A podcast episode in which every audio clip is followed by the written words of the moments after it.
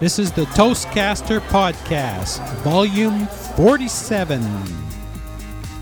Your host, Greg Gazin.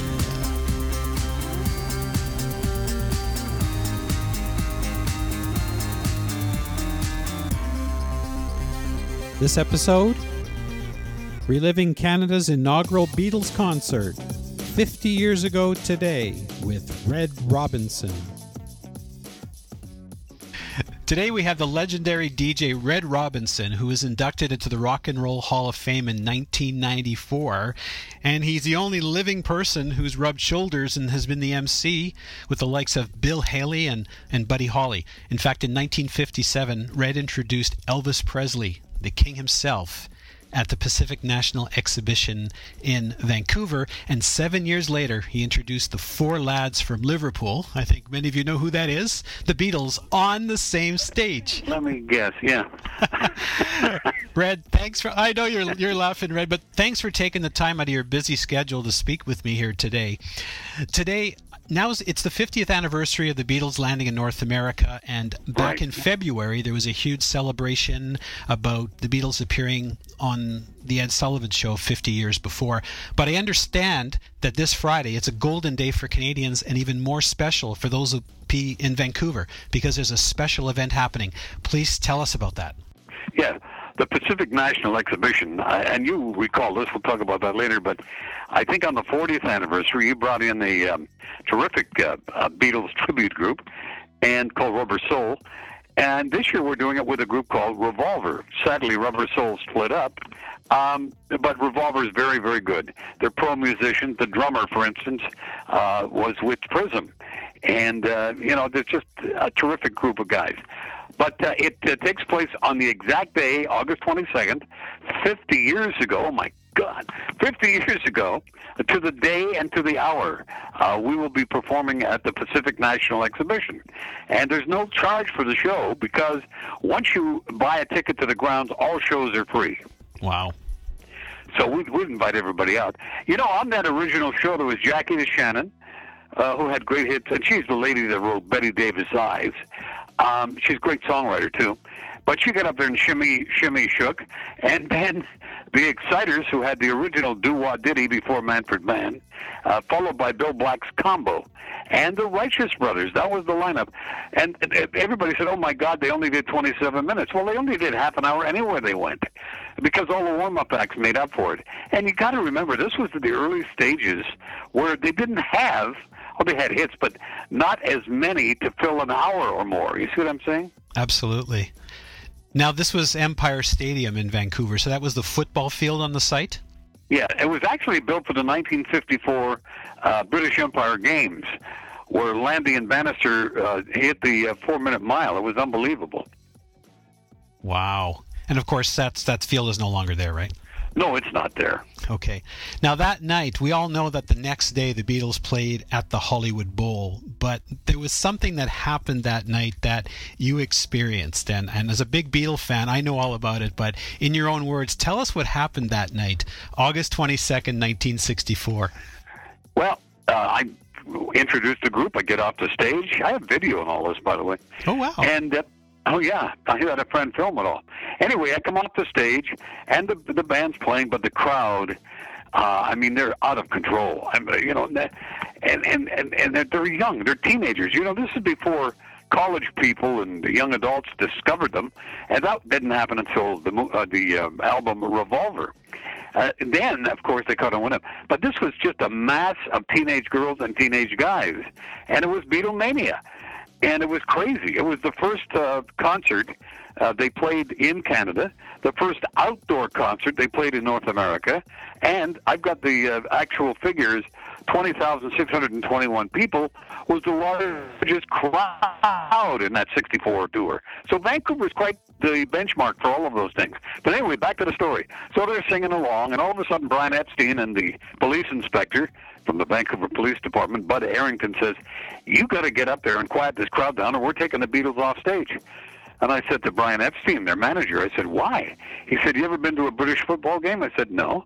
He said, people get trampled, they get smothered, and some die. I don't want a concert where the Beatles are on stage and someone gets killed.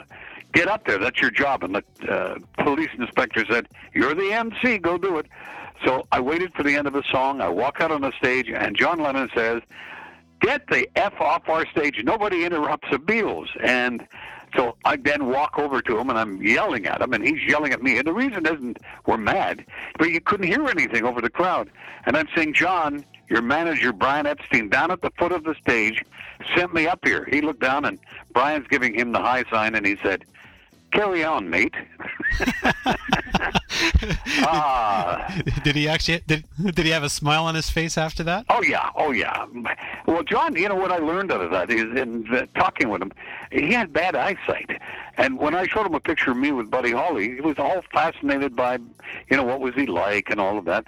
I I, I know that uh, you know the Beatles and so many of the British acts were fans of uh, Buddy Holly, and I said, but John, there's more than just his music you're interested in. He said, Red, he be- became a star wearing glasses, and I should.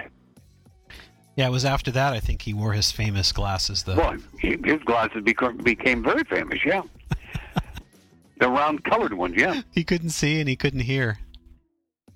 No, he he had he had uh, uh, problems, and he could he could be mercurial too. He could be happy one moment and nasty the next. Uh, you ask anybody that met him. That doesn't take away from his talent, or I'm not criticizing him. I'm just making the comment. That was his personality. And it's funny that you mention outdoor because Shea Stadium wasn't until the following year. That's that's correct. So tell us how, where can people find out more information about Revolver playing this Friday? Well, I've got a website, and it's uh, redrobinson.com, and uh, the pictures are up there. They also made a commemorative um, a, a painting actually, and there are prints available. We'll have them at the uh, at the fair of the Beatles' original poster, and uh, I'm behind it. And it's done by Glenn Green. It was created by Glenn, and who's Glenn? He's the one that created all of the uh, Canadian Winter Olympic coins, and he's now working on one for the um, uh, Canada Mint, a whole series of coins. Very talented guy, and if you see it uh, on the screen, I, I sent it to you, yes. and so you can show it. Uh, you'll uh, you'll notice that uh, it looks like a photograph, but it's a painting. I couldn't believe it when I saw it. It was like absolutely incredible, and uh, yeah, you look a little different. well, I was young there once. just a wee, just a wee, wee bit. Oh yeah. I bought a new iron to iron out the wrinkles, but go ahead. no, this is absolutely phenomenal. I wish I, I could be in Vancouver on Friday, but hopefully there might be a recording of it, or I'm sure there'll be lots of postings on Facebook and, and Twitter. Lots of information going, on. Absolutely. Any idea how many people the place can fit, or? Well, I, I think last time you were there, there was about what seven or eight thousand. Quite a few. But the, the second time I did it, nineteen uh, no, yeah, it would be uh, forty the forty fifth anniversary five years ago. We had eleven thousand show up. Wow, I remember there were people as far as you can see, and I think that night it was actually raining. That's right. Yeah. It doesn't deter people who are fans of good music. As long as the equipment doesn't get wet. No, it was an absolute it was an absolute blast. And I do once again I want to thank you for taking that opportunity because as we were talking before we we started recording that I still recall shaking in my boots calling you asking you if you would be willing as Rubber Soul was selected to play at the PNE back in 2004 shaking in my boots asking the legendary Red Robinson would you be willing to introduce our band what, what, what's with the legendary? I go home and I'm treated just like anyone else in the house. I'm sure the Be- Beatles were a little fearful when they first started, but it was probably all that time that they spent in Hamburg practicing that got them used I agree with you, and, and putting up with rowdy crowds too. That helps. That helps forge steel, like you know, being under fire. Yeah, I'm sure there'll be some crowd control happening uh, on Friday. Well, I think we learned a lesson.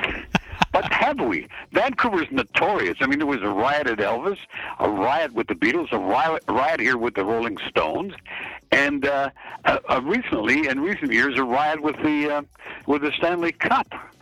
You know, Vancouver, it's a frontier town. Let's face it. I was just thinking about that.